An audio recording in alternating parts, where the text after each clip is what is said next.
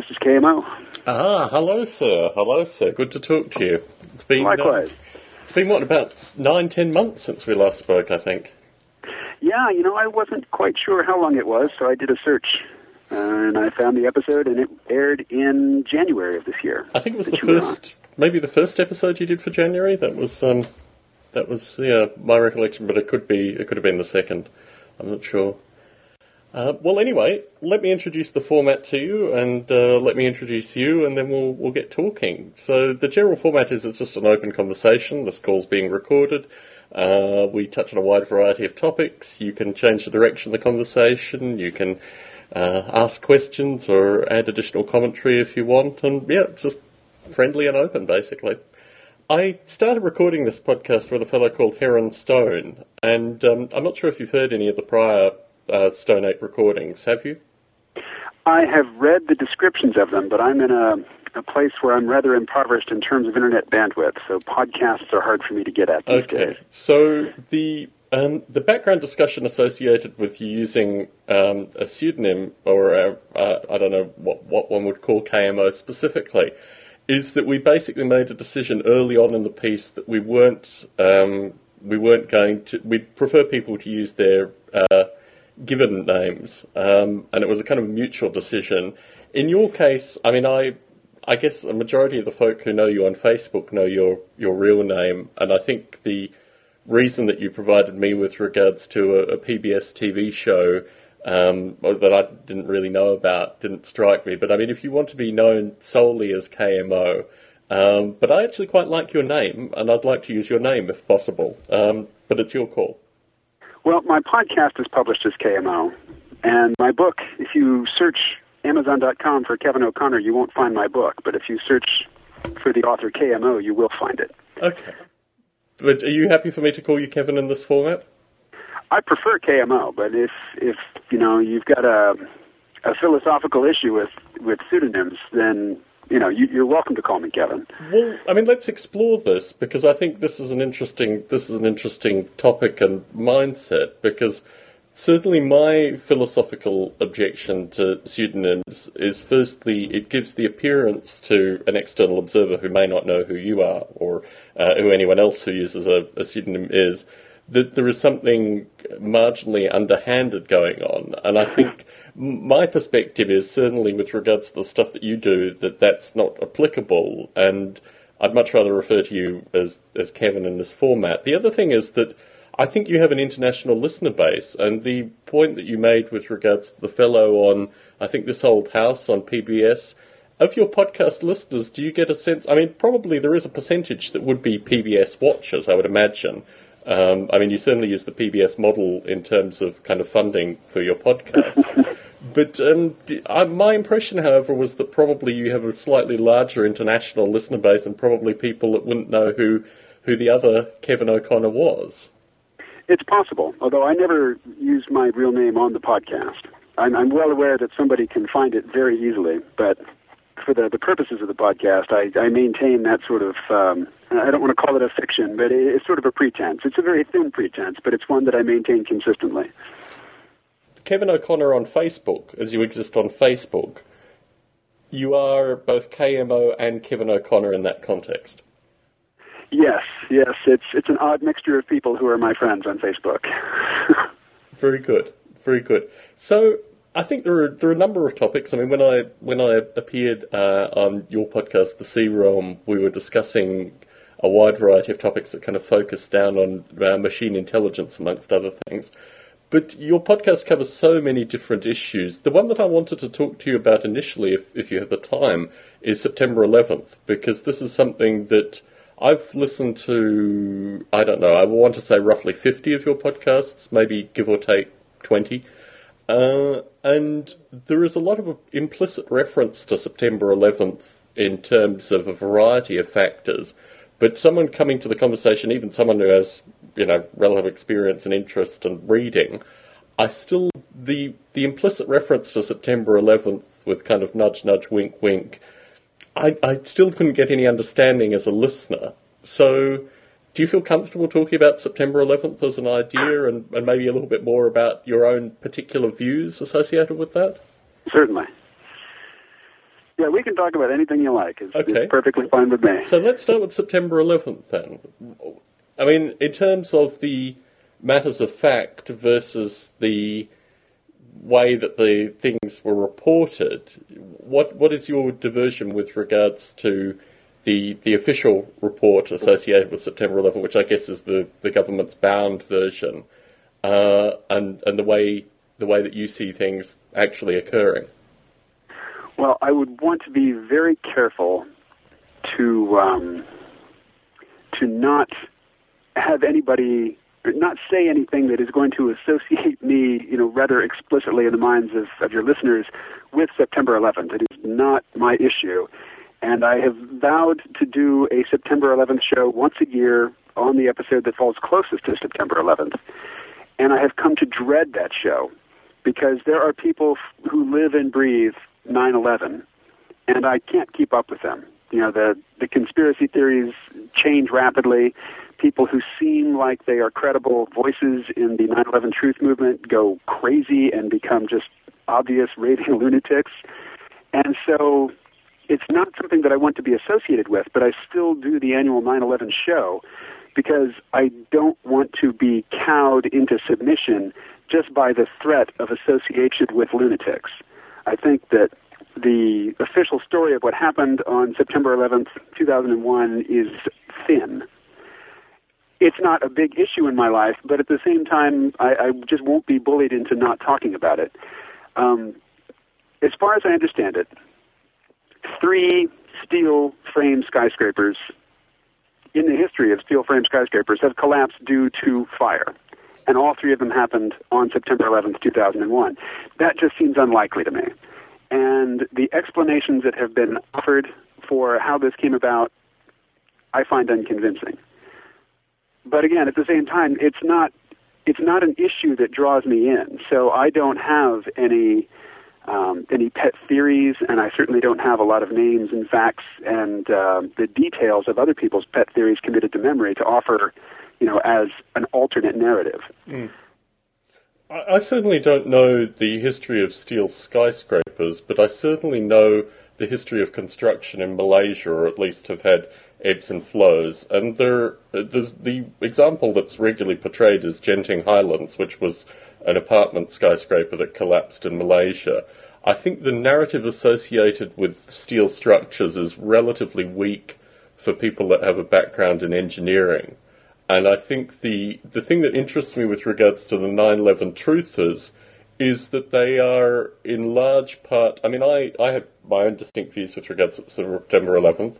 I put them very briefly and succinctly on YouTube one time, and I've never uh, received such vitriol from people who would claim to be, um, you know, wanting to uh, wanting to promote some degree of discourse.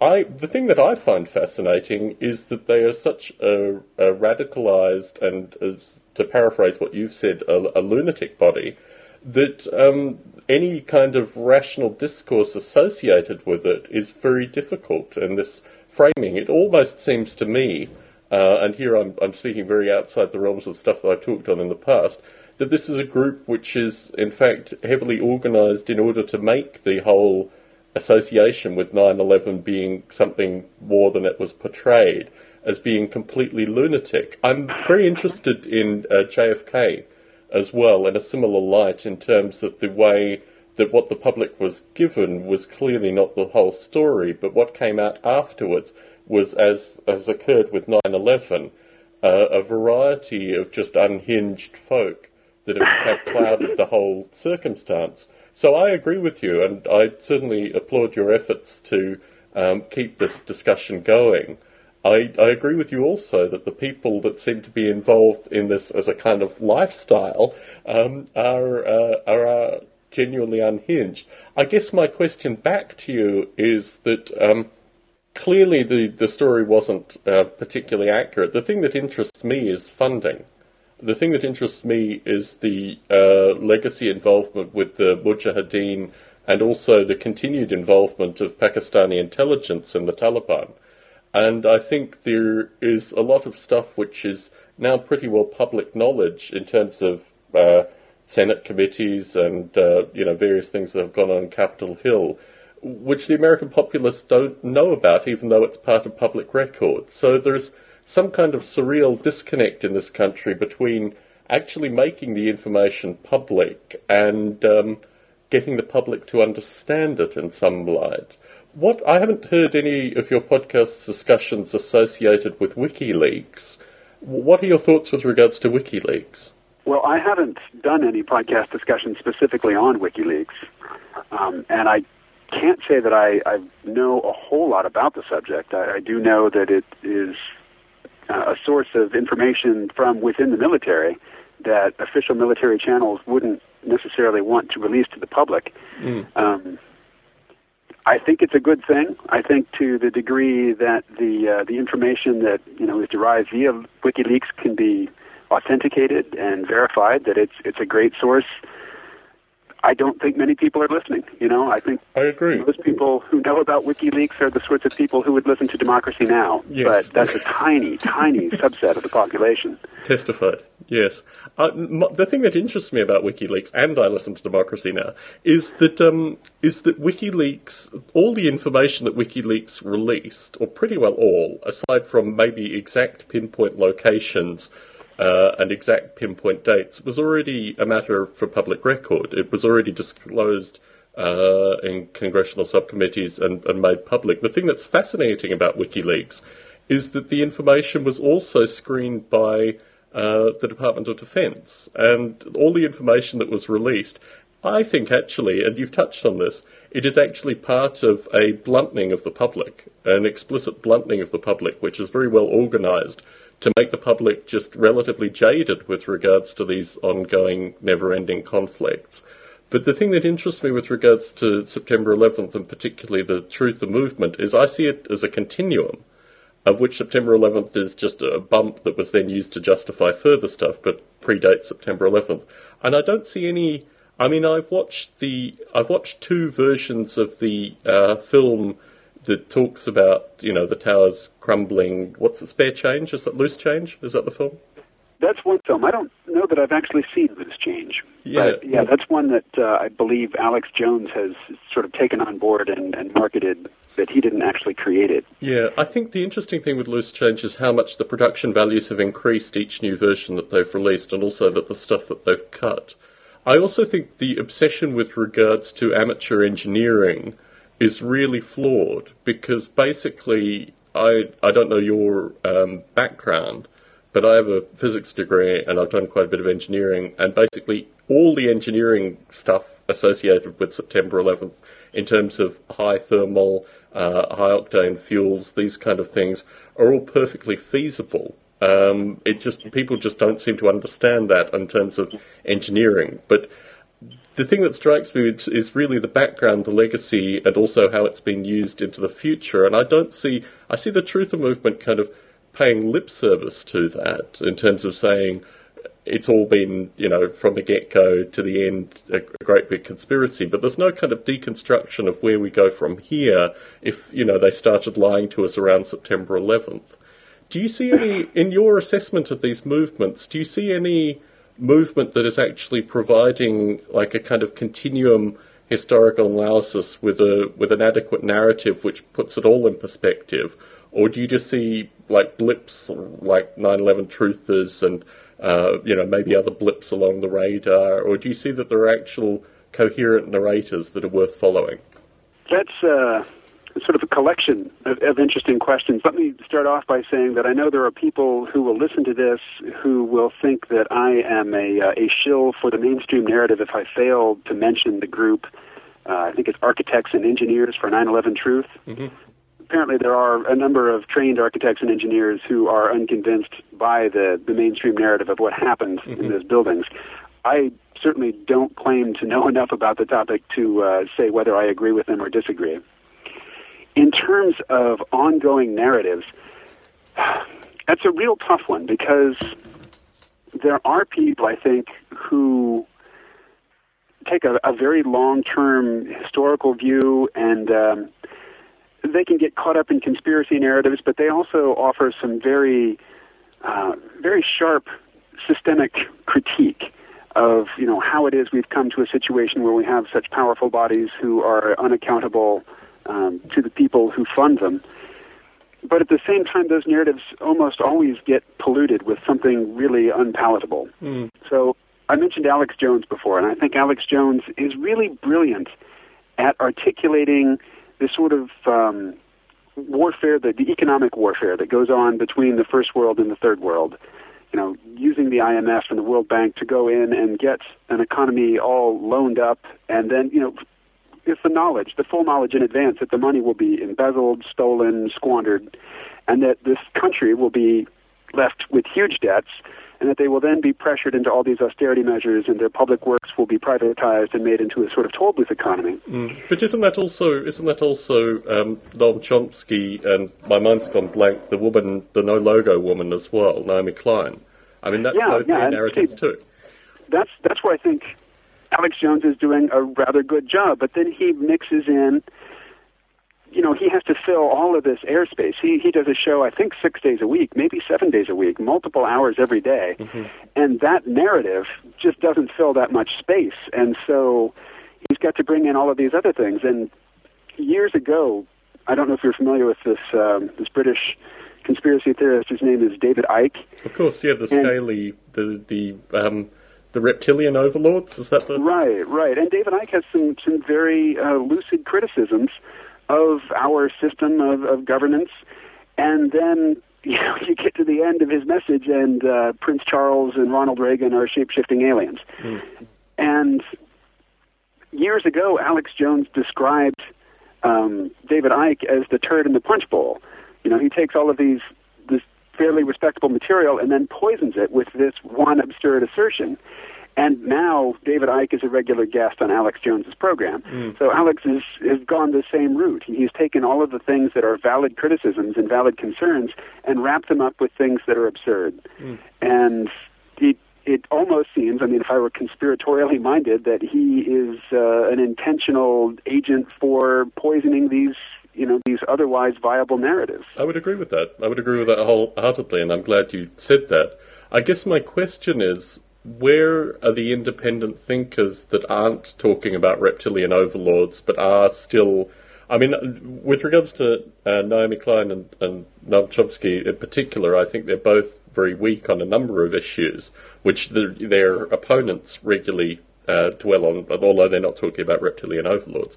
Um, but I think the the concern that I find, and certainly one of the reasons that I set up this podcast, was actually trying to track down people such as yourself who are actually making inquiries and trying to find the next generation of thinkers and doers that will actually be able to answer these things coherently. So I think rather than dwelling on the likes of Alex Jones, as you, the, another thing I wanted to talk to you about is your uh, couch surfing tour, because this is something certainly Heron, my my other occasional co-host, is very interested in this idea of actually translating what we do through podcasts into something that's very physical. Um, he is a very much a child of McKenna in terms of seeing a couple of McKenna's talks and uh, resonating with him. So he understands the power of kind of narrative on location, even though he he displays that with regards to what we do in podcasts too. But can we talk a little bit about the couch surfing tour? Something I'd that, something that I found fascinating through that was you actually found people who could really be the next generation of thinkers in this discussion. Can you talk a little bit about the background to the Couchsurfing tour, the successes and I guess some of the failures that you may have seen through it, and whether you think you'll be doing this again in the near future? Well, let me answer the last question first. I am definitely doing it again in the month of November. Uh, I have a book out now. It's called Conversations on Collapse, and it is transcripts of early C Realm podcasts that uh, changed the direction of the podcast and I'm going to be I'm in Tennessee right now, and I will be heading east on that tour. So I'll be doing stops in North Carolina and uh, Connecticut, possibly Maryland and Vermont, and uh, and it's going to be on the couch surfing model, which is I just put out the call via the podcast and via Facebook and whatnot, saying I would like to come and give a talk. Who would like to organize it? And somebody steps up and they say, well, you know, I'm in New Haven, Connecticut, and I'm associated with this group, and I'm sure I could get this many people, and I'll be happy to put you up, and I think we could probably secure this venue. And it you know it works out with varying degrees of success. Mm. I've discovered that it is much easier to secure a venue than it is to fill the venue. Mm-hmm. So what's really um, key is somebody who has an existing social network that they can tap in order to get people into the room to listen. But when I did the first couch surfing tour, it was with Neil Kramer, who's been a regular guest on my program. And we had small audiences and we had large audiences. Sometimes our, our largest largest audiences were in the smallest spaces, so it was very cramped. But um, every every gathering was satisfying. Every gathering brought together people who have a lot in common and a lot to say to one another who probably would not have met otherwise. And that, I think, is the main value of these events for the people who attend them. You know, obviously the value of the event is different for me, but since I'm just one person and there will be hundreds of people attending, uh, you know, I'd rather describe it in terms of the benefits to the audience.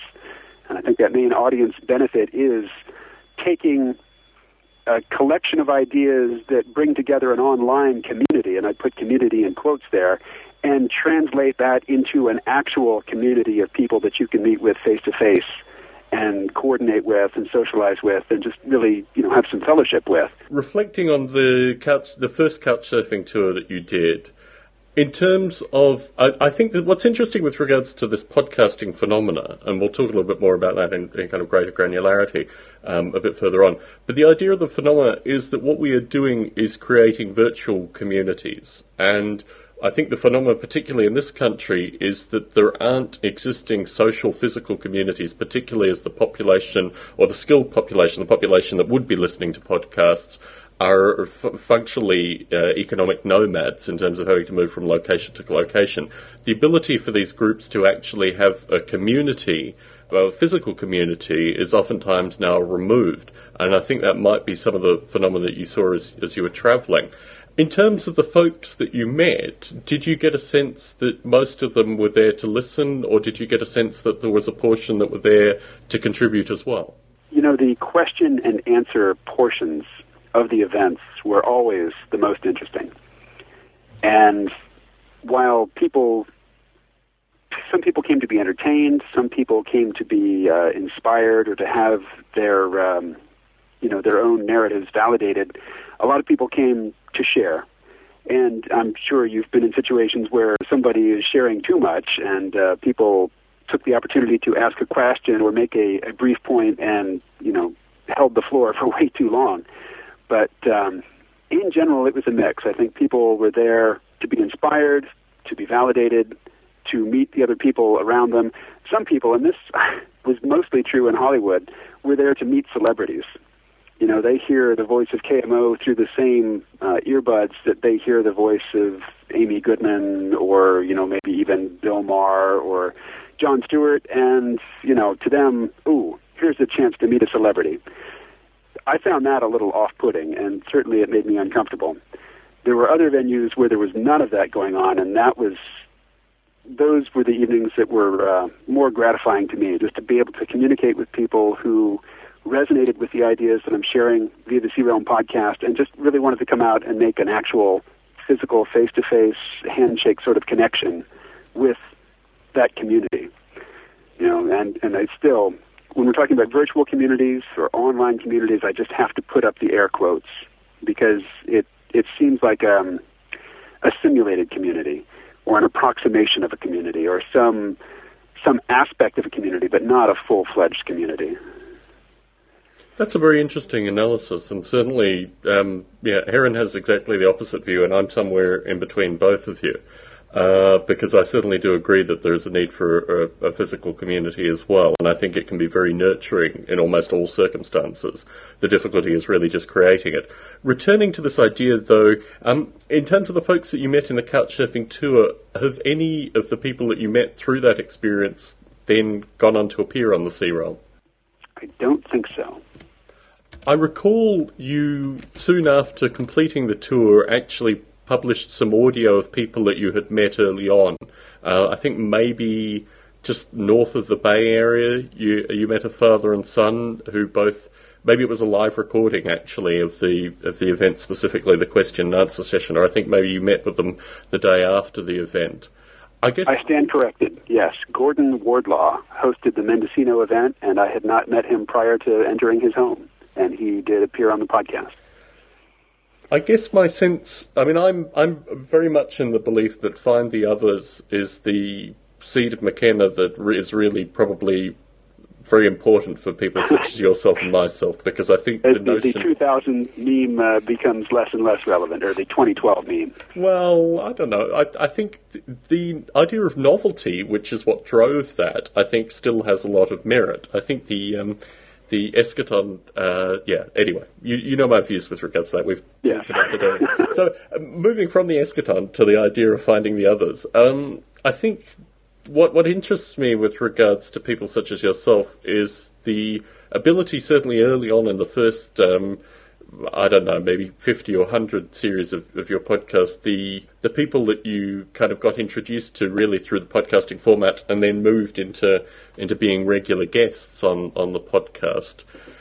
Are the folks that you've uh, had on initially who have become regular guests, which have taken maybe two or three uh, introductions before you've warmed to them, or do you find the whole podcasting format is really just a way of, of finding kindred spirits fundamentally?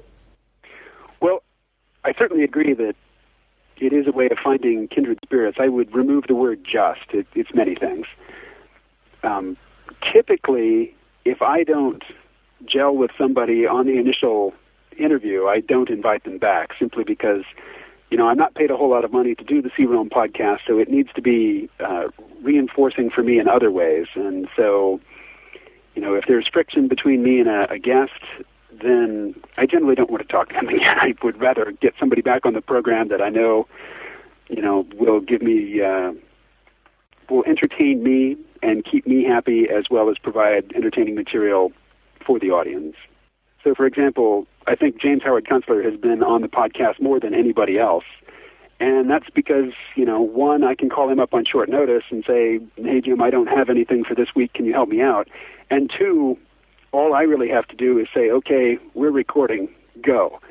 And he will talk for as long as I give him the opportunity to talk. And, you know, it's all material that is relevant to the ongoing C-Realm project. So, you know, you can count on hearing him many more times in the future. Hmm. I uh, I had a guest on, I think it was last summer, whose name is Frank Rotering, and he has some ideas about economics that I'm interested in. And I would be interested in reading more of what he has to say. And he's actually recently appeared twice on the Diet Soap podcast since he was on my podcast. And I've enjoyed both of those appearances. But, you know, we didn't gel so well on the phone, he and I, and I'm not in any hurry to have him back on the podcast, although he's he's certainly welcome back. It's just, you know, when I'm casting around for the next guest, I'm more likely to call somebody, either somebody I haven't spoken to before, or somebody that I had a really good time with the last time I did speak to them.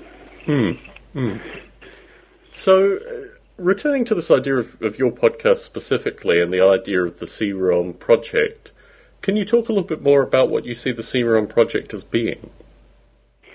Well, it is evolving.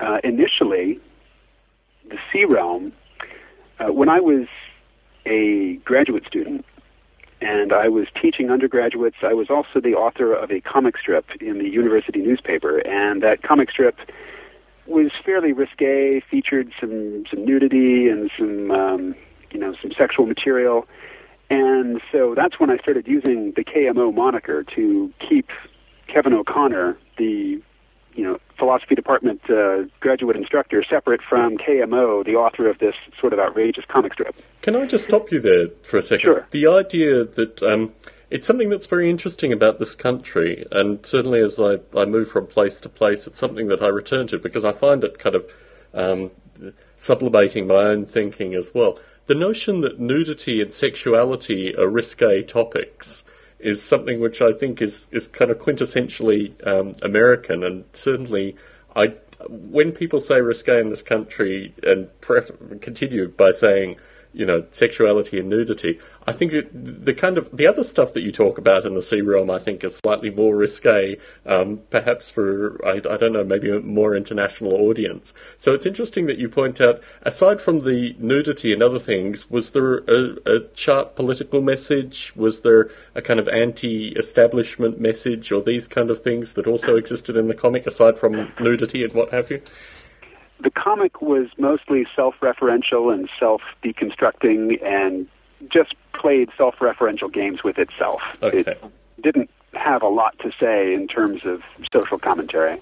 But on an American university campus, um, the the lines of political correctness are quite clear, and you cross them at your peril. So it, it was certainly within my interest, and because you know, as a a graduate student who had a tuition waiver because I was teaching undergraduates, there was a lot of money on the line. Mm. You know, if I were to run afoul of somebody who insisted that I be fired, then you know my postgraduate education is over because I mm. couldn't afford to pay the tuition. Certainly, it's an interesting. It's an interesting because I mean my my father's second wife was a student, a graduate student at Berkeley through the riots in the late '60s. And the fact that then I have a, a friend who uh, went to Kent State, and the fact that people have actually been killed on university campuses here by the military and also these long standing early, you know, well, 19, late 1960s riot uh, phenomena that occurred in this country with regards to freedom of speech issues on university campuses. The conservatization of American university campuses is something that, uh, you know, has to be thought of, particularly when you start talking about the kind of movements that interest you, as something that needs to be deconstructed almost as a, a thing of primacy, really. Would you, would you consider that as well? Or do you, you've, read, you've mentioned the financial part of this too, which I find fascinating because that's obviously the, you know, the great, the great knife behind you in these kind of circumstances. If you had been financially independent, do you think you would have been more, um, well, I don't want to use the word risque now. You've now you've defined that in a particular context. But do you think you would have been more outspoken uh, if there wasn't a, a, financial constraint on you? Would you have actually published under your own name, for example? I don't know. Um, had I been financially independent, I probably wouldn't have been in grad school. Um, but in terms of publishing under the pseudonym, it it was always a very comfortable thing. Um, the KMO moniker, I mean, that's when I first published under it. But when I was in the very early days of the the internet, not the early days of the internet, but just prior to the uh, the birth of the web, when I was involved in a lot of discussions on Usenet news groups, um, I was KMO there, and I wasn't really looking to uh, conceal my identity because I wasn't talking about anything particularly dangerous. I was talking about things that were obscure and esoteric, but nothing that really offended anybody. And uh, I don't know, camo was just a, a handy sort of nom de net. It was a very comfortable identity to assume, you know, when I was on the internet. In terms of your current life, I associate uh, we Heron and I have talked in the past with regards to uh, Douglas Rushkoff's most recent book and kind of deconstruction of capitalism, and I think you're probably the only person that I know of that is actually really following Rushkoff's line very heavily in terms of uh, removing yourself from from the, the kind of capitalistic system in a very fundamental sense. Could you give some description? I mean, do you think of do you think of your current life as embodying what Rushkoff describes in his book, uh, or I mean, do, do you just see that you've you've come to this point and it's purely circumstance that basically makes you appear perhaps to people such as myself as a poster child for what Rushkoff is talking about? Well, um, just to add a little detail to your question, I mean, Douglas Rushkoff's book, the one you're talking about, is called Life Inc. How the World Became a Corporation and How to Take It Back. And when I spoke to him about it, uh, he was clear that you know he was not looking to abolish corporations. He was not looking to frame this as a war between humans and human communities and corporations. That we could make some slight adjustments in the way we do business that would put corporations into the proper context and that they would actually serve a useful function there. Uh, I think I take a stronger line. I think that corporations are artificial life forms that uh, do not share a human agenda at all, that are completely, I don't want to say antithetical, but completely indifferent to human concerns and human well-being. They have their own agendas and they have their own imperatives that they must follow and that they must maximize. And um, I think they're they're rather dangerous things. My own situation is not one that I intentionally created because of uh, some philosophical commitment, though. I was a cubicle worker, and just the conditions of my work were so so unpleasant that I simply could not continue and I didn't decide that you know quitting that job was the right thing to do. I didn't decide that it was uh, the thing that was most in line with my principles. It's just I couldn't stand it anymore. And once I quit, then the opportunity to come here to the Eco Village Training Center arose. So uh, there's there's sort of a life lesson that I would associate with that that is not relevant to your question. So I'll sort of back away from that potential segue and just ask you to. Um, to reframe the question in terms of you know what your interests were when you first posed it.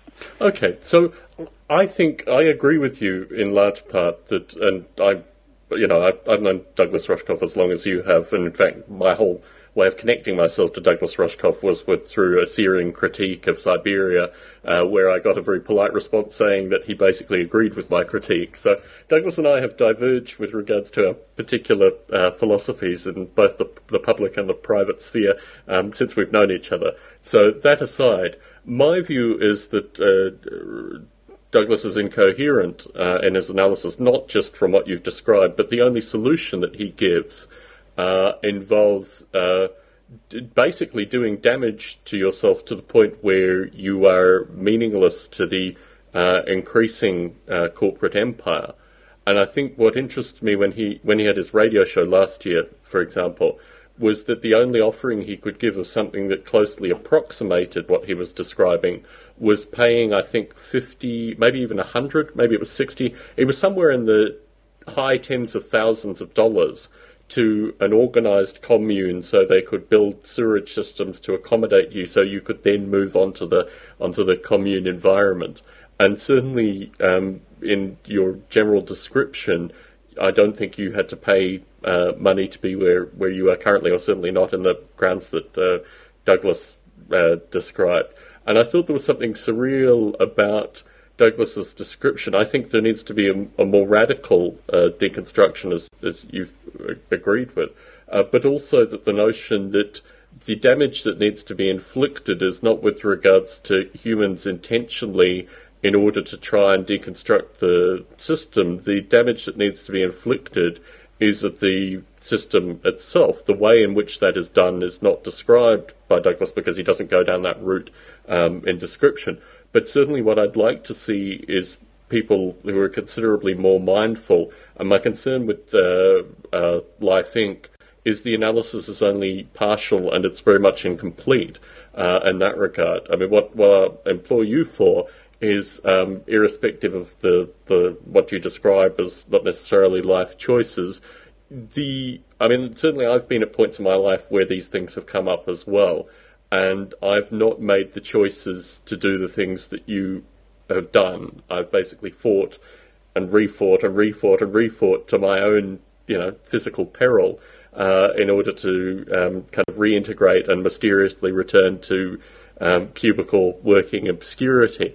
Um, so I think I, I don't know the details associated with your decisions or the circumstances that you've been in. But certainly, as I hear your um, your uh, circumstances progressively, I think you've certainly embraced the other side um, in terms of uh, you know doing what you're doing currently. And certainly, I mean, hats off to you um, because I think it's a very uh, courageous decision, and it, from my own perspective, actually probably the right decision. Um, and certainly, does that frame the question a little bit better? well, I'm afraid you've distracted me with compliments, but uh, thank you, thank you for saying that.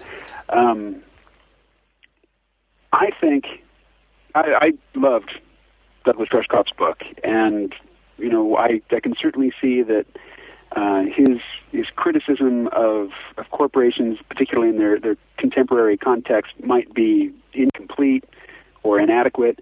But I think he's done such an excellent job with the history, and he's he's put together something that most people are not familiar with and that they would benefit from. So have I, you read Cyberia? I have not. You know, the first book I read by him was um, Media Virus. Okay. If you read Cyberia, you will see a similar account as he gives in Life Inc. to his corp. Well, you'll get a similar account of his corporate account in Life Inc. with regards to technology. And the thing that strikes me about Cyberia, aside from the fact that he spells Steve Jobs' name incorrect throughout the book, is that um, it is a similar. And you know, I'm I'm very fond of Douglas. He's a good friend of mine. I don't want to be overly critical to him as a person because I see him very distinct as a person to his work. But I think I've always been critical of his work. I like coercion because he actually apologizes for some of his work in coercion. But I've always been critical of his work because I think th- there is a thin line between just enough pap to be popularist and just enough pap to con- convey an understanding. And my, you know, my own work has always been more with regards to the understanding than the populousness. But I think um, with Life Inc., Douglas um, hits a few softballs. I think his history is inadequate. Um, it's he likes casting, you know, back to uh, back to kind of prehistory um, sways, and he does that with Cyberia as well. The problem with uh, Cyberia in particular is that he summarizes and focuses on particular areas, the, the Bay Area of San Francisco primarily, and fails to see that even the characters that he portrays in Siberia have considerably more grit. I would recommend people read, well, to a lesser extent, Fire in the Valley, because I think that's an earlier book, but with considerably more grit, and they spell Steve Jobs' name correctly. Um, but my concern with regards to Douglas's writing is that if it if it gets people thinking, gets people reading more, gets people really interested, and gets people passionate to actually discover more of the the background, so much the better. I'm concerned that it is in fact more a book where people read it and then think, now I'm done. You know, I've invested my intellectual capacity in this thing. I have a better understanding.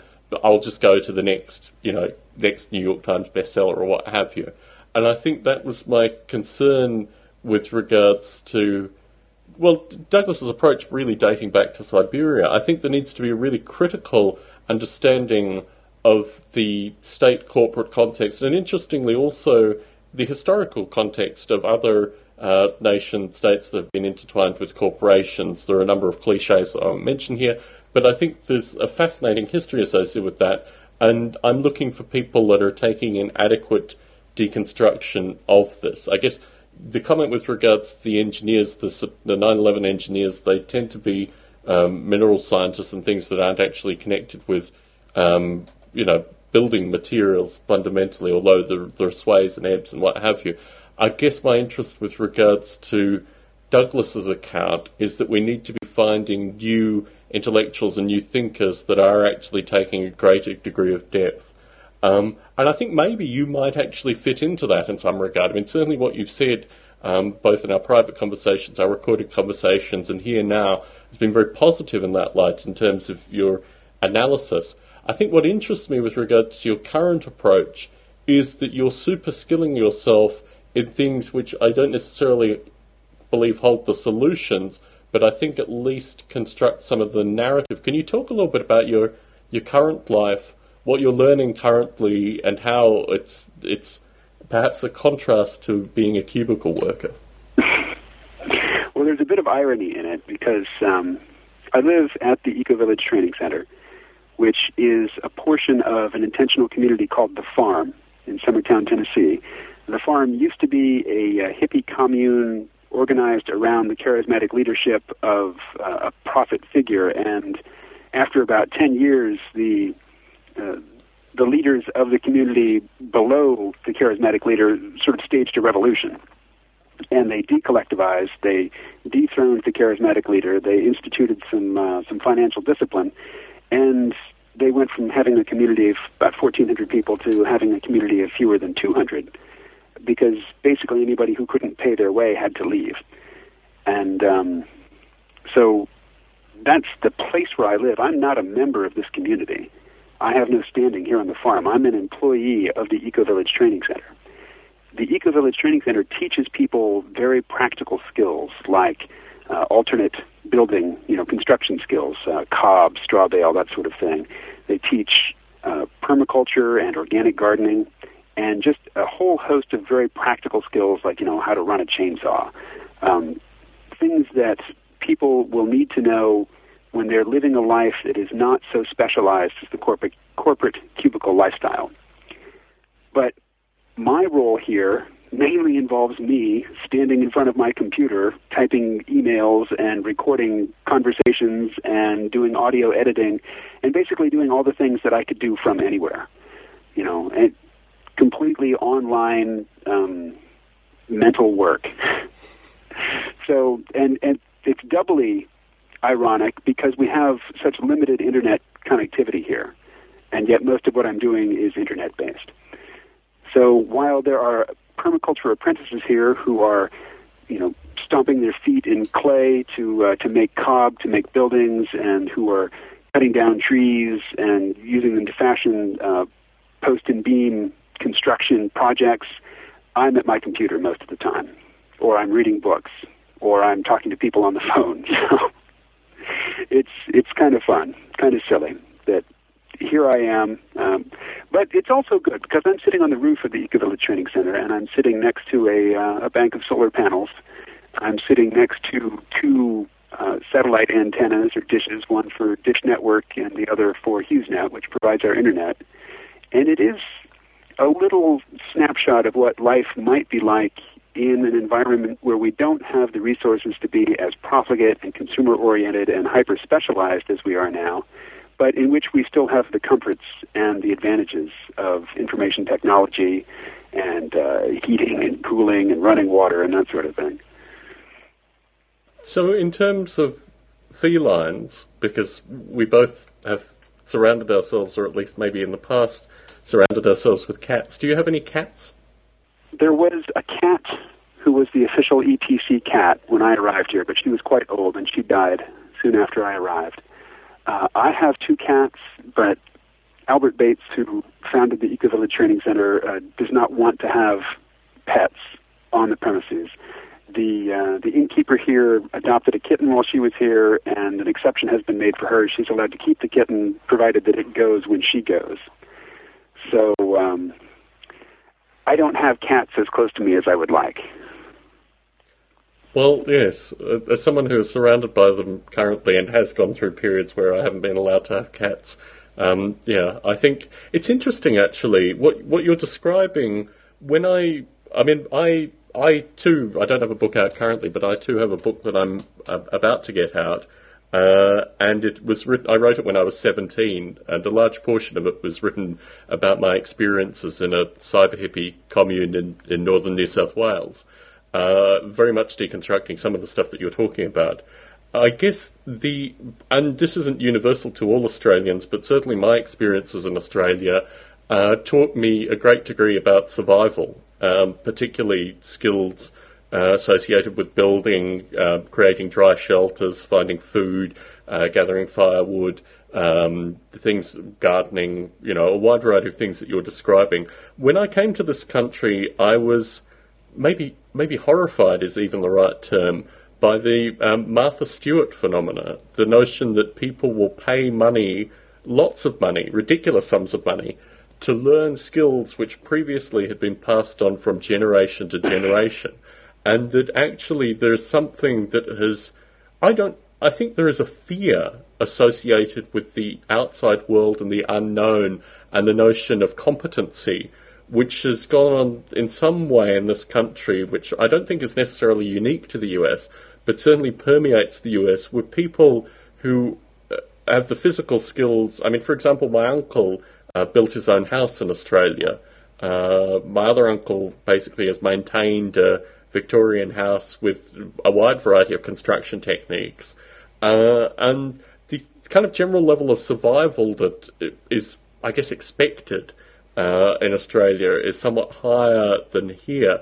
Can you, I mean, as you see people come in, I understand that you're not actually part of the teaching, but can you talk a little bit about deconstructing this idea of survival and if people are listening in that may feel uh, inadequate with regards to planting vegetables and uh, building uh, structures that they can survive under.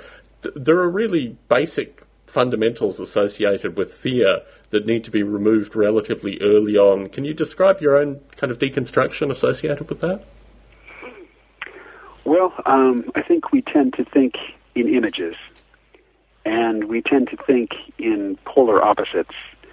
So, if people hear that this system by which you know you don't even need to know who your neighbors are, and you certainly don't need to know how to grow food because everything has been uh, allocated out to people who are very, very specialized. So you've got somebody who drives a tractor in Iowa, but doesn't really know anything about growing vegetables because he doesn't grow vegetables. He drives the tractor, you know, on this course that is plotted by satellites uh, to spray pesticides on his GMO crops, and that's how we feed people.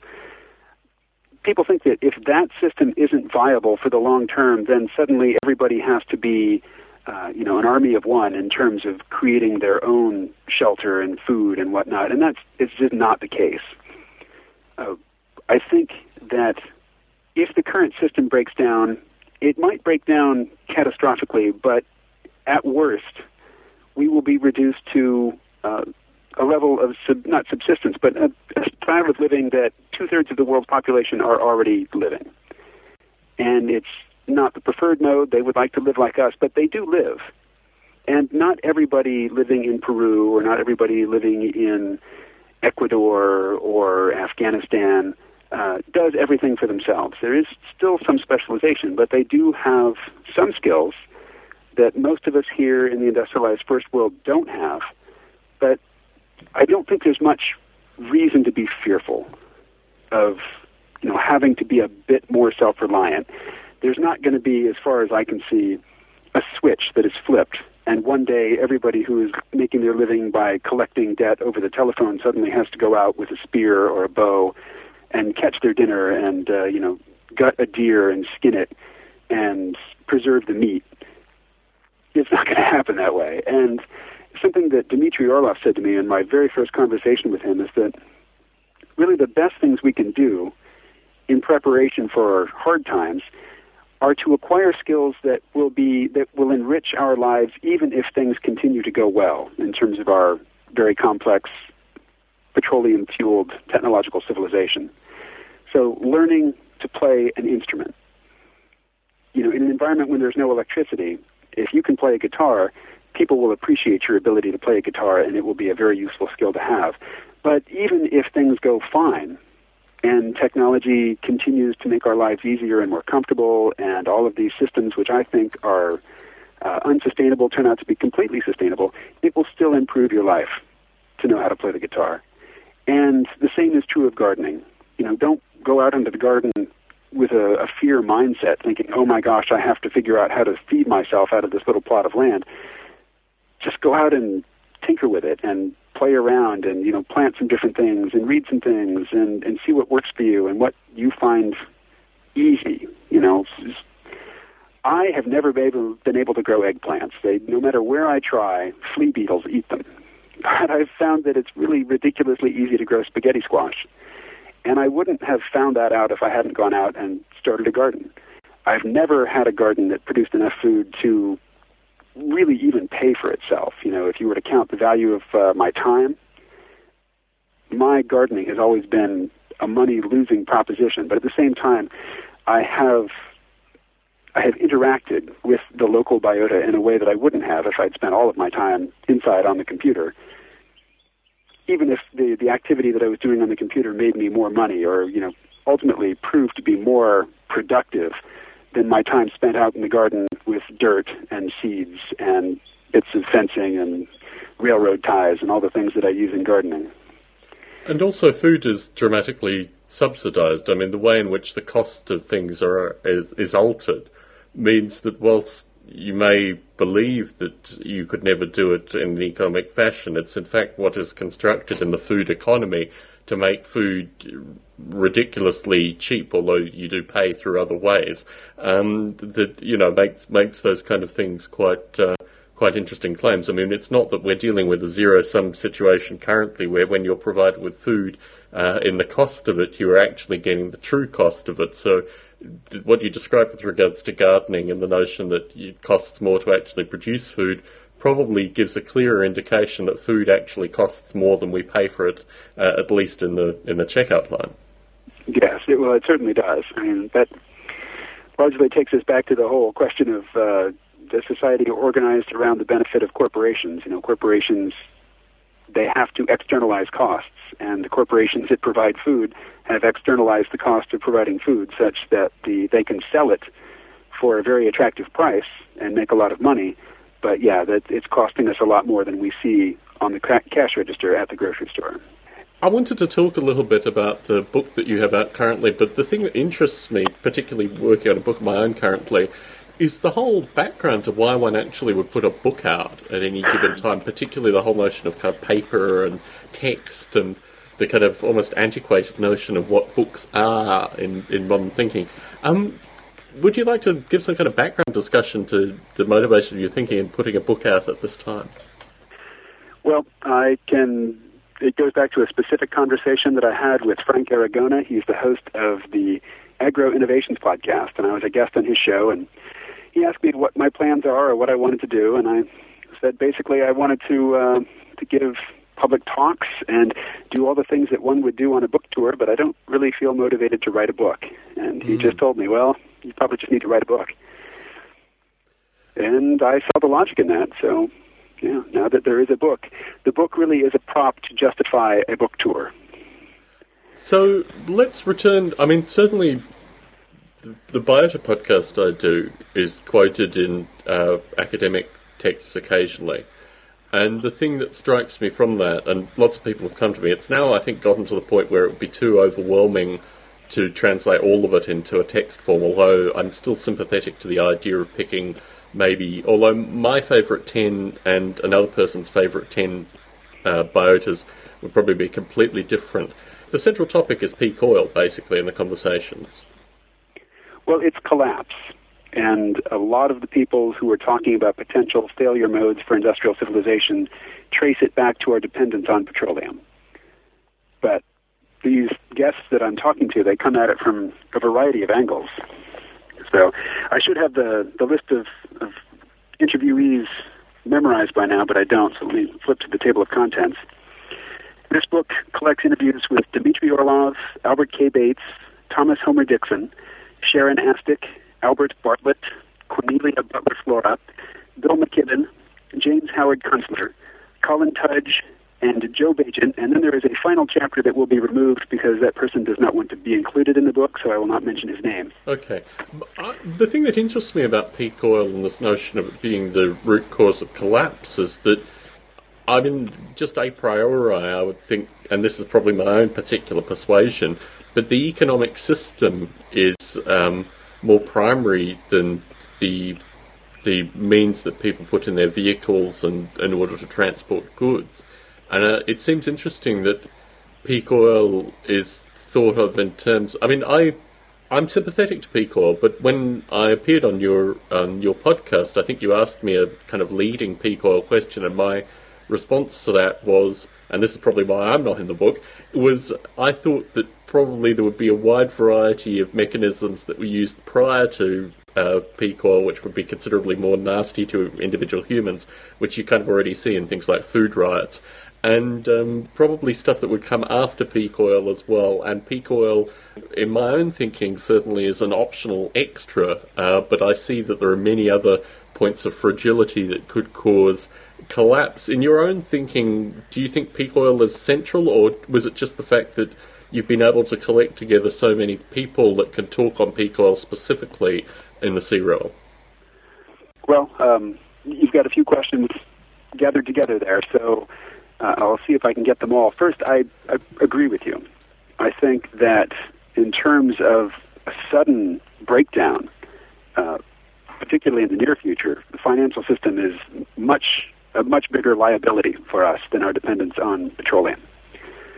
Um, there are at this point 226 episodes of the C-Realm podcast, and this book represents material from 12 of them. So uh, the fact that our conversation is not in it is certainly, you know, not anything against the I'm conversation teasing. that you and I'm I teasing. had. Although you haven't invited me back on, so people can rewind and find out why. But anyway, continue.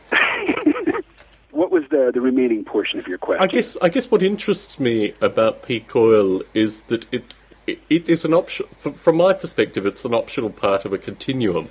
And the thing that concerns me about people that focus on peak oil, although I mean, I as a, a complete aside, I find it surreal that U.S. industry has been so unable, even in the waves of kind of forced government funding and tax breaks and things like that to actually construct an efficient car or an electronic uh, car that can run on electricity. I mean, I just find it completely surreal that this is impossible, but that's an aside.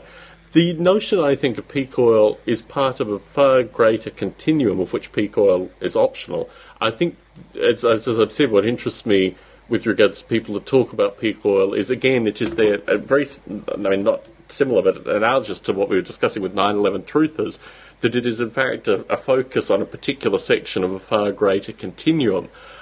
In, when you were thinking, this is a question that I had for Heron as well, um, with regards to his own writing. But when you were thinking of assembling a book, what jumped out to you in terms of peak oil versus some of the other conversations that are reoccurring themes in the C-Realm? When I started the C-Realm podcast, I was very enthusiastic about evolving technology, about information technology, artificial intelligence, nanotechnology. I counted myself as a singularitarian. Um, and the conversations that started to lead me away from that enthusiasm were the ones about peak oil. Also, peak oil is, you know, it's a pretty fully formed narrative already. There are websites devoted to it. There are discussion groups devoted to it. There are books about it.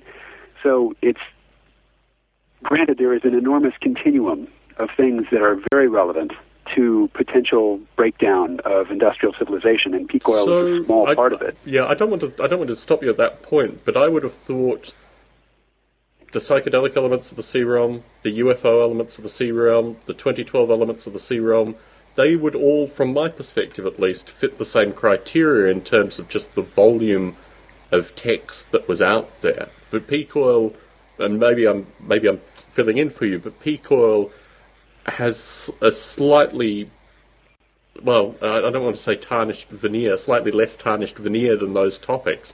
But I think the the thing that strikes me is is that when you said that peak oil was the change in your own thinking in terms of all the things that you saw as as hopeful, and I guess my question would be versus say the financial collapse or your own personal experience associated with corporate infrastructure and you know and and removal from humanity and all these kind of things. It, it strikes me as very strong that you found that peak oil was the one topic to. Is it is it the first topic? That that probably is a better question. Will you do other topics associated with other things that you've talked about in the C-Realm podcast in, in book form in the future? I think so. Yes, the peak oil material all just seems to fit together rather nicely and selecting the interviews for the book, I didn't agonize over it. it. It just seemed to take care of itself. My previous experience with corporate culture, you know, when I had started the podcast, I'd really only had one corporate job. I had worked for Amazon.com for two years, and I didn't enjoy it, but at the same time, I made enough money in two years to take the next 10 years off and just pursue my interests. And when I started the podcast, I had not re entered the corporate world, really. I was sort of uh, in orbit around it. I was trying to sell insurance, and so I was contracted with various corporations, but it was in a very sink or swim environment. You know, I didn't have a boss. I didn't have anybody who was um, monitoring my keystrokes or you know listening in on my phone calls. It was basically if I could generate business for this corporation, they would pay me for it, and if I didn't, they didn't care. So, you know, the, the later experiences that um, really made me feel sympathy for and solidarity with people who are dependent upon the income that they get from their corporate job. That came later. I was actually caught up in the peak oil narrative before I really started to chafe at the uh, the life that the corporate cubicle serf leads. So just, you know, as a quirk of my own biography, that, that could be one reason why I was more interested in, in peak oil, because one, it was, I have this tendency to adopt uh, narratives or memeplexes and really embrace them and defend them and get good at articulating them and defending them against criticism and then turning on them. So I've done that with the techno enthusiasm. I've done that with uh, libertarian politics. Mm. You know. I was a dyed in the wool libertarian when I started. Yes, I remember that podcast. very, very strikingly, uh, because I think your first interview with uh, Lorenzo Hagerty, our, our mutual friend, was very much him in part kind of sowing a seed of disbelief or at least starting some of that deconstruction, but I could also see it in your own thinking. I find libertarianism, particularly the right libertarianism that exists in the US, very interesting because it's um, in some regard I share a few of their views, but the whole notion that corporations are the salvation versus the government seems to me to be like a, a very strange and very false dichotomy and a lot of the bedfellows that uh, come into into play with uh, with American libertarianism. I, I, anyway, we're deconstructing my own thinking rather than talking about yours specifically. But I think the thing that strikes me with regards to peak oil is, I mean, my own thinking with regards to getting this book out when I was, but I wrote when I was seventeen, is that it's an important narrative which I wrote, I physically wrote, and I've re-edited and, and put back together that I think I certainly don't convey currently. A lot of it actually lends itself to what you're doing currently, and I'll, I'll be sending you uh, a copy of it um, probably in a kind of December or January timeframe, uh, because I think certainly your your listeners may have some interest um, in this kind of discussion as well. But I guess what you're describing here is really a disenchantment associated with a lot of the um, uh, well, seemingly coherent stories like libertarianism, for example, or uh, the singularity, which are actually based on relatively rocky foundations, where you can remove components of the foundations. My view is that the whole house shouldn't fall down. You should just basically remove components of the foundations and put your own foundations underneath, rather than completely disregarding everything that is part of all these movements. Um, because I think there is certainly at least a seed of truth in a lot of this stuff. It's just all, all coherent truth. And the thing that strikes me about peak oil in particular is, um, I guess, the ability for people just to focus on it as a thing in and of itself. And also, it's something, certainly when I thought about this book I wrote when I was 17, there are a lot of themes in it associated with uh, independence, a lot of themes associated with terrorism, uh, and themes associated with technology and isolation. And I think the thing that strikes me um, about the choice was it wasn't an economic choice. I didn't make the decision to put the book out because I thought it would be a bestseller. I, it was to change a narrative. In terms of your own analysis, do you think that peak oil is in need of the C-Realm conversations in a physical form, in a book form, or is it really more purely just a vehicle for you to uh, continue the couch surfing tour phenomena? It's both. Uh, there are people who just don't listen to podcasts and will not listen to podcasts. Mm, I agree. But they will read a book. Yeah. And I have, you know, most of the people who have purchased the book are people who are already familiar with the, the personalities in it from the podcast. And I've gotten feedback from people saying, wow, I, I got a lot out of reading this collection of interviews, even though I'd already heard the interviews. You know, it, it crystallized a lot of things for me. So I think, in addition just to the practical purposes of having a prop for a book tour, there is value in taking something that was originally an audio presentation and putting it on paper, editing it so that it reads properly, and you know, binding it in a book and having it sitting on the shelf with other books. It, we we access that information differently, and I think we incorporate it into our understanding differently than we do just listening to a conversation.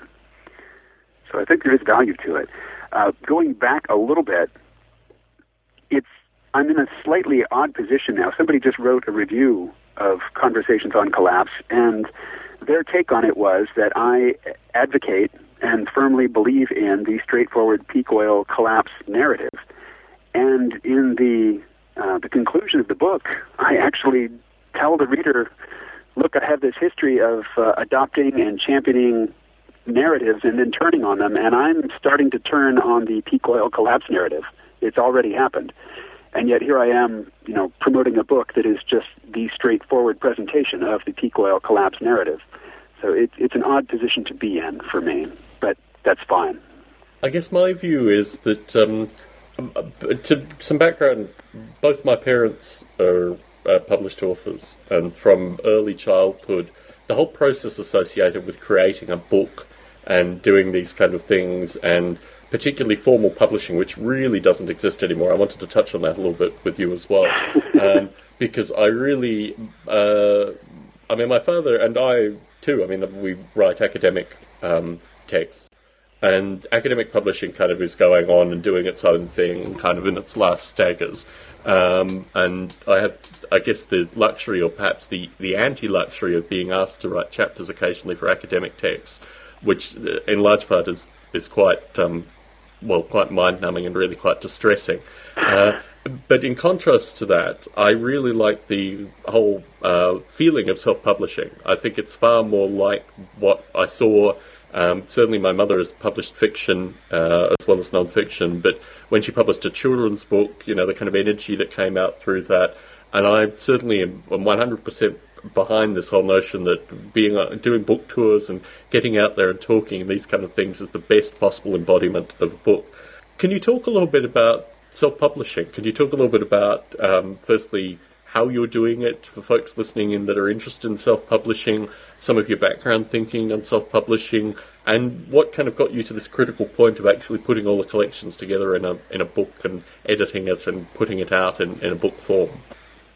Well, I have to thank Dmitry Orlov really for for paving the way. You know, he was a, a published author with an, with a publisher, um, with New Society, and he his experiences led him into self-publishing. And I very much replicated his model right down to using the exact printer that he used. You know, Whitehall Printing in Florida. And most of the people who are the interviewees in my book, you know, are published authors with established publishers and I have heard them just sort of kvetch off the record about how frustrating it is. Mm. And I'm just a, a cantankerous, anti-authoritarian person by nature, and having a publisher seems a lot like having a boss. And I wasn't really in the position. It's even yeah. worse than having a boss. It's like having a, um, it's like having a, not even a disconnected parent it's more like you're in boarding school and you've got like the schoolmaster that demands you to do something and then beats you once you've done it. So there's some kind of strange kind of self-flagellation process where you've just put all your effort and all your energy and all your creative, um, you know, id into this thing, and then they say we can't be bothered doing any promotion for it. We're going to charge $180 for it. Uh, we're basically relegating your thoughts and your intellectual being into this thing which is so repugnant to you that you have to really go through some kind of personal deconstruction. And I think uh, publishing is quite literally eating itself, as is the whole notion of agency. All this kind of stuff is just uh, like bizarro old world media going in like its own spiral down but extracting from it the really positive emotions. It's interesting that you mention Whitehall. Um, it looks like I may use either Create Space or Lulu, but I've opted against. I mean, giving giving um, credit back to your old employer, um, I opted against uh, doing uh, a Whitehall-like method and going for something that was electronic and um, considerably um, well, considerably more automated and uh, minimizing uh, any kind of upfront cost for me. Can you talk a little bit about Whitehall specifically and why you selected them in particular? I selected them because Dmitry Orlov selected them. Uh, he is an engineer and he is a detail oriented person, and I am not. And I trusted that he would do better research on finding the best balance of um, reliability and affordability. He would do a better job of it than I would. Terms of upfront costs, I ran a Kickstarter campaign. And so supporters of the C-Realm podcast put up the money to have the book printed. And I have sent off the promised backer rewards to all of those people, and I still have nearly a thousand copies of the book in my possession, which essentially I got for free. I mean, I had to, you know, create the book, but in terms of paying for the printing, that's done, and I didn't have to come up with the money. So um, also, very much in line with my quitting my job, going the self-publishing route wasn't so much a declaration of principles. I just didn't have publishers knocking at my door saying, "Please, KMO, write a book so that we can publish it." You know, I had a book in the works, and when it was done and ready to be printed, I I used the means at my disposal to get it printed, and that was the self-publishing route that somebody else had worked out in advance, and I just copied their model. I guess my my experience with regards to what you're describing, um, for example, I mean, I've only ever used it with regards to music, um, having CDs pressed, is that the physical CDs and holding the physical CDs then after a period of time become gifts and then after a period of time become stocking stuffers and ways and, and the problem with regards to actually physically holding the production is slightly distinct from the process where with something like Lulu or CreateSpace where all this is automated although obviously they take a portion of the cost um, I'm not really the the money part of it is of limited interest to me. The thing that interests me is whether there are like-minded people, and I'm also interested in this cyclical uh, promotions model, which works very well with podcasts. You and I have very distinctly different, uh, although ultimately getting the information out there and getting the information out there free to listeners uh, is, is, very central. You and I still have distinctly different methods. Um, for example, I, I don't collect any money through anything that I do with podcasts. In fact, exactly the opposite. Um, I make sure uh, that I do things like, you know, send gifts and things like that associated with it.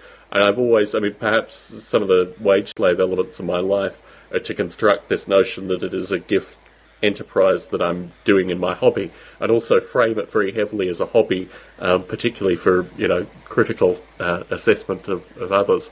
Uh, you, however, have uh, taken very much the PBS model in terms of the notion that the listeners are very much part of your show in terms of the donations that they provide and in terms of maintaining the show in a in a financial way. Um, certainly, I think in our first conversation, our first candid conversation, we had some discussion associated with this because, um, I mean, my my view with regards to podcasting is that if there was any cost fact association with it, that it would become wearing. But for you, it's almost, I mean, it appears to be anyway through the way you construct your podcast, almost being invigorating in terms of the thanking people for their donations and these kind of things. I mean, from your perspective, when you came to podcasting, did you see that there were at least two distinct ways to do it, and you opted for the PBS model, or do you think that podcasting, as you found it, very much adopted the, the PBS model? I copied the model that was present when I entered podcasting. Uh, when I first got into podcasting, uh, I've said this many places, many times, there were three podcasts that really inspired me to get started. They were the Dopecast, the Viking Youth Power Hour and the Psychedelic Salon. And both the Dopecast and the Psychedelic Salon, independent of one another, had struck upon the PBS model of soliciting donations and then thanking people for making those donations. And if it were left to me, I mean, if I didn't accept donations, there might come a time when I couldn't pay the monthly hosting fees. And the C-Realm podcast would disappear not because I stopped doing it, but because I couldn't afford to host it. Mm. That's an um, interesting. Um, I mean, if we could stop there, I initially I optimized against any cost, and the way that I've done that is use the Internet Archive for hosting, uh, and I did that quite intentionally early on, particularly as my numbers grew, because I could see the potential for this being some kind of profit motive for some unscrupulous ISP, Libsyn et al. And I really like the idea that what I'm creating is something which is eternal, fundamentally, or at least will live on beyond me, ideally. Um, and I see that very much in the Internet Archive, although obviously I keep my own copies and these kind of things if the Internet Archive were to ever collapse. But um, the thing that struck me with Lorenzo, I think um, I've been podcasting formally since 2006, since March 2006. I would have gotten in a lot earlier, but I just had like anal audio quality issues, which I probably should have, you know, removed from my persona early on. But um, when I came to podcasting, I came to it very much from the open source persuasion, which meant, um, firstly, I have a really strong aversion to the IRS. Um, and I have a really strong aversion to anything that would be flagged by the IRS as additional undeclared income. And certainly following the folks that have tried either the PBS model or um, the uh, paid for content model, where literally they have a firewall or a wall up, you get the free podcast, plus if you pay, you get additional content. The podcasts that have been successful at doing that, I've seen one collapse because of an IRS investigation. So I have a very. But initially, my concern was um, this also came because I came to the US. I worked probably seven different jobs in the first year that I was in the US, and I paid a phenomenal amount in tax. Uh, and I realized that basically the IRS was designed to uh, almost stifle um, piecemeal innovation uh, fundamentally. Uh, and I was really quite concerned when I set up the podcasts that I didn't want anything that could be taken down by an IRS audit. Um, so that was what motivated my decision. My frustration with regards to uh, Lorenzo initially was that he was so hamstrung by his hosting. I think Bruce Damer has recently, based very heavily on my narrative and my prompting, moved all of Lorenzo's uh, prior podcasts onto the Internet Archive. And my hope is, particularly because Lorenzo is at a stage in his life when you know he's on a pension and what have you, um, I, you know, it just irks me that he will be exploited by any internet service provider. So thankfully, I think now I'm not sure if it's going to be phased over or what have you, but I think uh, he's now um, exclusively on the Internet Archive. I hope so. Anyway, um, so I guess that's my background, and certainly when I came to podcasting, there were. Um, as you describe, maybe not three, maybe half a dozen podcasts that I listened to, one of which was Podcast 411, um, and there was a long narrative, and I own um, I own uh, Rob Walch's book, uh, but also a narrative that I was a part of associated with the direction that podcasting was going, and particularly with regards to the podcast networks, their high capitalization initially, the fact they didn't put any money back into podcasting, and that there were all these kind of vampire industries that were developing a situation where people had to move into the PBS model if they were going to zero sum their podcasts. Um, so I, I guess my but I've stated my view very strongly here with regards to the podcasting model. I, I, I think your model is phenomenal. Uh, more power to you. I'm not uh, against the PBS model. I guess my only concern with the PBS model is that, um, f- for me personally, the relationship that I have with my listeners is really very important, and I think it's important for what you do as well. Because I know things are hard for people the world over, things have been hard for me since, you know, before I started podcasting. I feel that uh, people's ability to uh, that even three, five, ten dollars uh, can make a substantial difference in people's lives. I mean, you have you know a good number of people that donate to you on a regular basis, and do you feel that through that donation they are actually better listeners, more contributive listeners? Do they send you email frequently? What in terms of the PBS model, do you see that building a community as well? Uh, in terms of the donations, not so much. I mean, I don't hear from the people. It's rare that somebody sends me money and then they think that you know now they have a voice on the podcast and uh, they have some right to my time or something. Typically, the people who are most generous with their donations, the only communication I get from them is via PayPal saying so and so has donated this amount of money. And you have obviously given this issue a lot more thought than I have. I you know, I just adopted the model that I saw other people using when I got into podcast, and it has worked for me. So I've just taken the, uh, you know, live by the maxim: if it's not broke, don't fix it. And to me, it doesn't seem to be broken. So I'm I'm just continuing with what's worked thus far. I hope this is going to be the first of many conversations that we have. Um, I don't anything, see that it could be. is there is there anything that uh, we haven't talked about that you'd like to talk about? I, I don't think it could be the first of many conversations because it's not the first. We've had others. true, true. Within this podcast, I'd like to invite you back on. So, oh, you're right. This is the first within this podcast of what I hope would be many po- many following conversations in this podcast, and I'm I'm always humbled when I appear on the C-Realm. So maybe once I've sent you this book, and maybe after you've perused through it a little bit, maybe if I if I could be a guest again on the C-Realm, I I promise to be more accommodating um, and hopefully be a, a, returning guest in the future on the C-Realm. You haven't been blackballed. there, there are a lot of guests that I enjoyed having on and intended to invite back and just never got around to it and just fall I'm into that category. Anyway, so in framing this conversation as it may conclude uh, in the next few minutes, or if you have a topic of discussion that you want to continue with, is there anything that we haven't talked about yet? I mean, do you, you know, what more would you like to talk about? Well, I don't know. Do you like zombie movies?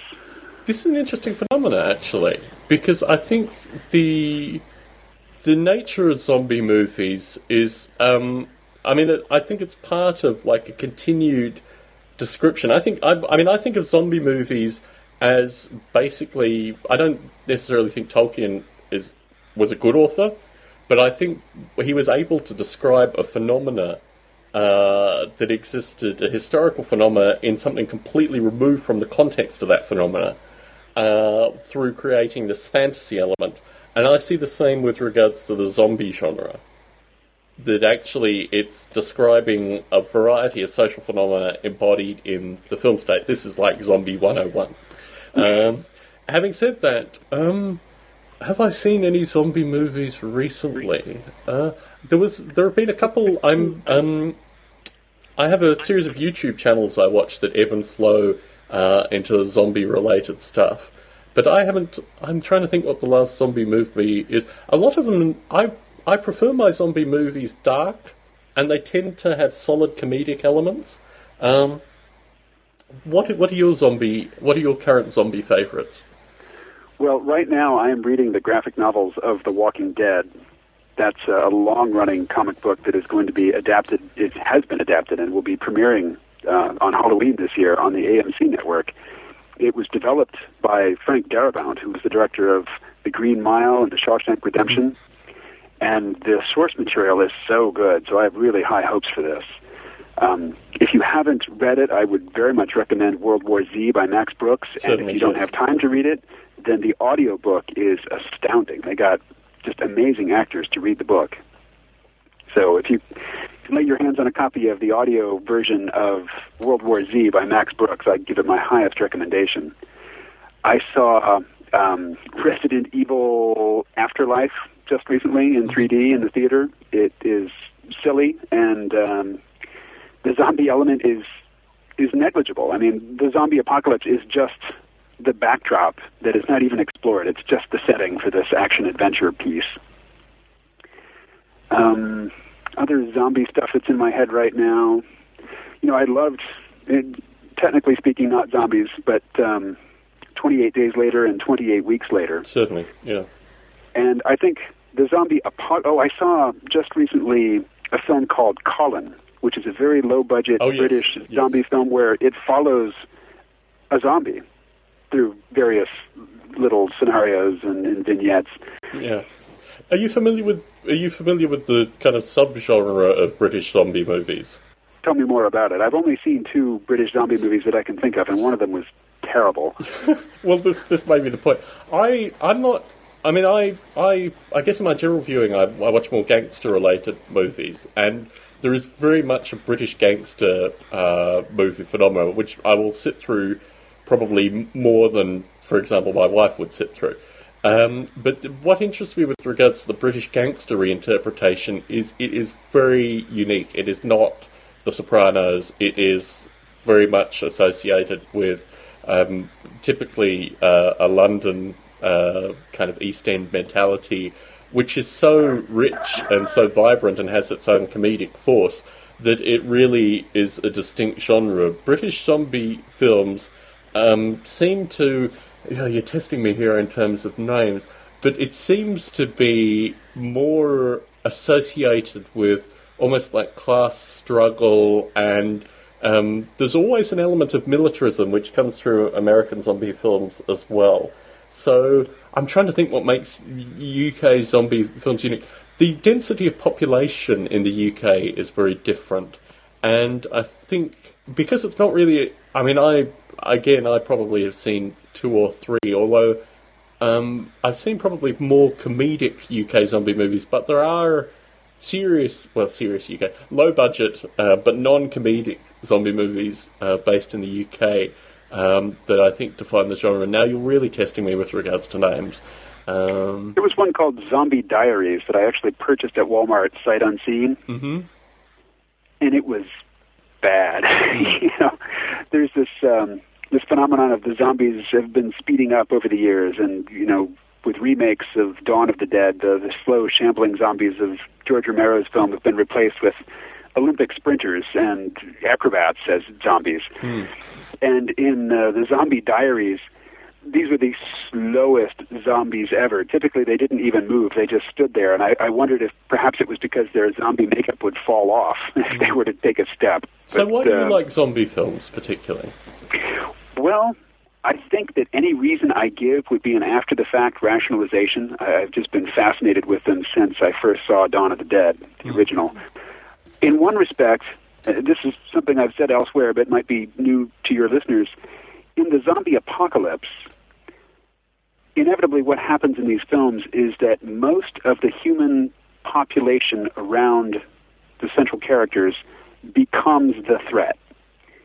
And yet, there are a few people that the protagonist instantly recognizes as being still human and therefore their natural ally and collaborator. And yet, there's lots of tension, there's ideological tension, and I really like this in the films of George Romero, there's racial tension between the survivors who have banded together for mutual benefit and support. And yet, there's still some recognition, some instant recognition that suddenly, because of some breakdown, all of the people around me that I used to interact with seamlessly are now trying to consume me and eat me. And yet I can see that there are a few other people who are like me, and we are instantly going to pool resources and depend on one another's skills. And that happens. And, you know, you mentioned the differences between UK and American zombie films, and you say there's a certain militarism in American zombie films. You know, the American population compared to the British population is very well armed. Hmm. So you're going to have options for a different sort of response to the zombie apocalypse here than you would in the UK. I think it's the what you described with regards to the ability to find people that aren't zombies is the string of hope, which I think is very much a new world phenomena, and this is something that interests me. Um, well, I mean, as, as you'll see in the stuff that I wrote when I was seventeen, but also I think very much in terms of the notion that you'll find others that are like you in these kind of circumstances is really almost a false hope. I think, um, I guess I Am Legend, I'm trying to think of other films where they never actually find others. Uh, He, yeah, that, I, I mean, it, for, for, for its own reasons, has some problems. But the thing that struck me about that film, although he does in the end, he does find people in it, doesn't he? He does because he, at one point he completely gives up and he goes to uh, face down the the vampire leader in an unwinnable fight, Yes. and has pretty much relinquished his own life. And it is then that the others appear and you know come to his aid. Yeah. I guess my view is kind of philosophically that the the safety zone of the zombie film I find artificial. I, I far prefer films where everything turns on the um, the protagonist. Um, and the thing that strikes me with zombie films is that that you know there is. You, I mean, it's the anticipation of the happy ending, which I think is kind of quintessentially American cinema. That really kind of concerns me with that element of zombie films. That you know pretty well that the fact that there are at least a few other humans out there means that this person does have some degree of hope. And I think perhaps outside the US, and perhaps if the people within the US embrace this idea more, the notion that there may actually be no hope, and embracing the no hope and understanding how to deal with the no hope may be a more interesting film than this notion that there are actually other humans out there who haven't actually become zombies. The thing that interests me um, is the idea of literally being completely isolated. And I think maybe that is what I see with regards to these gangster films more so that the that the, every every interaction is really justified by a series of elements that can collapse very rapidly. And maybe from my own experience, I just see that more in, in kind of realistic terms. Um, I mean, do you see the hope in zombie films through the fact that there are still surviving humans? Is this something that you know resonates with your description? Well, I think of George Romero's Dawn of the Dead, and the film ends. Well, the bulk of the film is this group of characters has abandoned the fight against the zombies, decided to just run and make the best of it for themselves, and they take refuge in a shopping mall. And while they're there, they, they've cleared out the zombies, they've secured the shopping mall, and then they just lose themselves in the pleasures of consumerist society. You know, they go and they take all the money out of the cash registers, and they play high stakes poker, and they dress up in nice clothes, and they just really enjoy themselves. Yes. And at the end of the film, that all breaks down, and they have to flee and one of them is killed, you know, in the flight, and then they get up onto the roof into the helicopter, and they have no gas. I mean, they've got enough fuel to get up off the roof and some unknown distance away from the mall, but they have no prospects really. They've discovered that the the only other survivors out there are predatory and are likely to kill them, and zombies are everywhere, and they are leaving their one secure refuge, and they don't even have the means to go very far from it. So in that one, they, they certainly seem to be flying off from false hope into no hope, and doing so with some measure of equanimity. Uh, I think of the end of 28 Weeks Later, Mm. where seemingly the protagonists have escaped this horrible situation, but in so doing, they have spread the infection to Europe, and we see at the very final shot of the film these you know crazy infected people running through uh, underground tunnels, and then they emerge onto the street, and you see the Eiffel Tower. Mm. So I certainly see, you know, the the sort of nihilism that I think you're describing reflected in zombie films. But yeah, at the same time, there is well, one thing I really like about them is that I think that the the unit of survival in a societal breakdown is not going to be the individual. I think if it's you against the world, the world is going to win always.